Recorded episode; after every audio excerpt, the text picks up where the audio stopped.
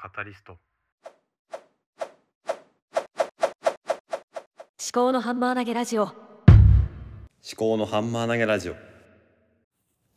考のハンマー投げラジオ。たパーソナリティの立見明彦です。この番組は3児の父で理系出身事務職の私が自分の頭で物事を噛み砕いて未来の自分に届けるというテーマでお送りしております。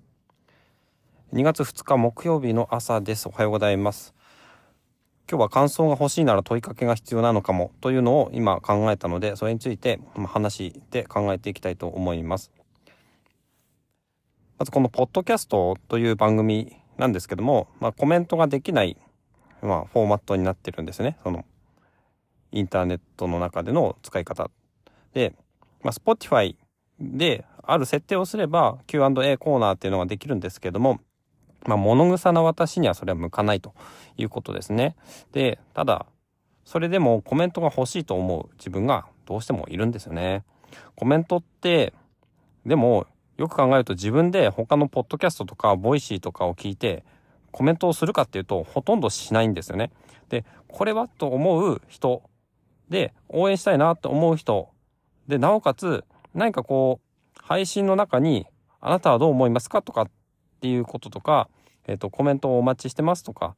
えー、コメント励みになりますとかっておっしゃってる方のところとか、あとはすごく共感したような話にしか、まあ、コメントをしなくなったんですよね。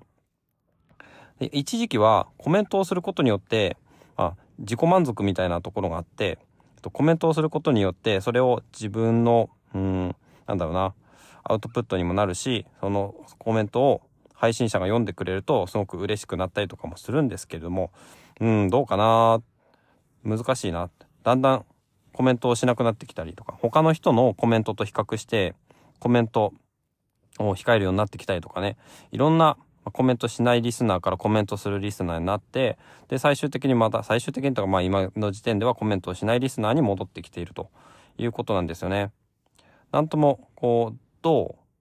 自分の振る舞いをしたらいいのかなって思うんですけども、そういう自分を考えてみると、こんな私のね、うん、何の問いかけもないような、ただ自分の思考を、うん、噛み砕いて、自分で話をしている、一人で話をしているようなポッドキャストにコメントをする人がいるかっていうと、なかなか出てこないんだろうなって。で、そもそもリスナー自体が一桁とか、えー、言っても10再生とかくらいなので、まあ、それも実際にね、あのー、リテンション、その、最後まで聞いてるのかどうかっていうのもあまり私は分析してないわけで、どのぐらいの方が実際に最後まで聞いてくださっているのかは、まあ実際わかんないんですよね。で、まあ、ポッドキャストの、あの、リスナーとかで、ツイッターとかでね、あの、聞いたっていうハッシュタグだけつけるツイートする方とかも結構いてね、あの、キタキタカフェとか、えー、その、まあ私はその大場さんとうさこさんのキタキタカフェっていうのを時々聞いてるんですけども、それのハッシュタグ紹介とかだと、その、聞いたよりっていう、ポッドキャスト聞いたよりっていうので、やってる人も結構いるなと思う。感想とかなくても聞いたっていうことがわかるだけでも、すごく、うん、嬉しいんだなっていうのは、まあ、配信者としては、それは、そこは共感できるなと思うんですけども、だから、まあ、とにかくね、ただ一桁だろうが何だろうが、まあ、私以外に聞いてる人が、まあ、確実に、えいるっていうのは、あの、事実だと思うんですね。再生数とか見ると、まあ、私が、まあ、Spotify で結局配信したものを聞いているんですけども、それを、えー、振り返って聞いて、で他にも再生数が2、3とか、えー、ポツラポツラと出てくるので、それで、うん、あ、聞いてる人いるんだなっていうことで、まあ、大変、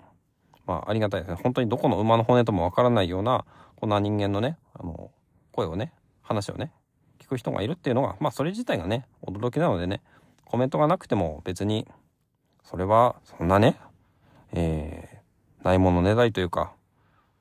うん、高値の花というかね、その、コメントを求めて始めたわけでもないので、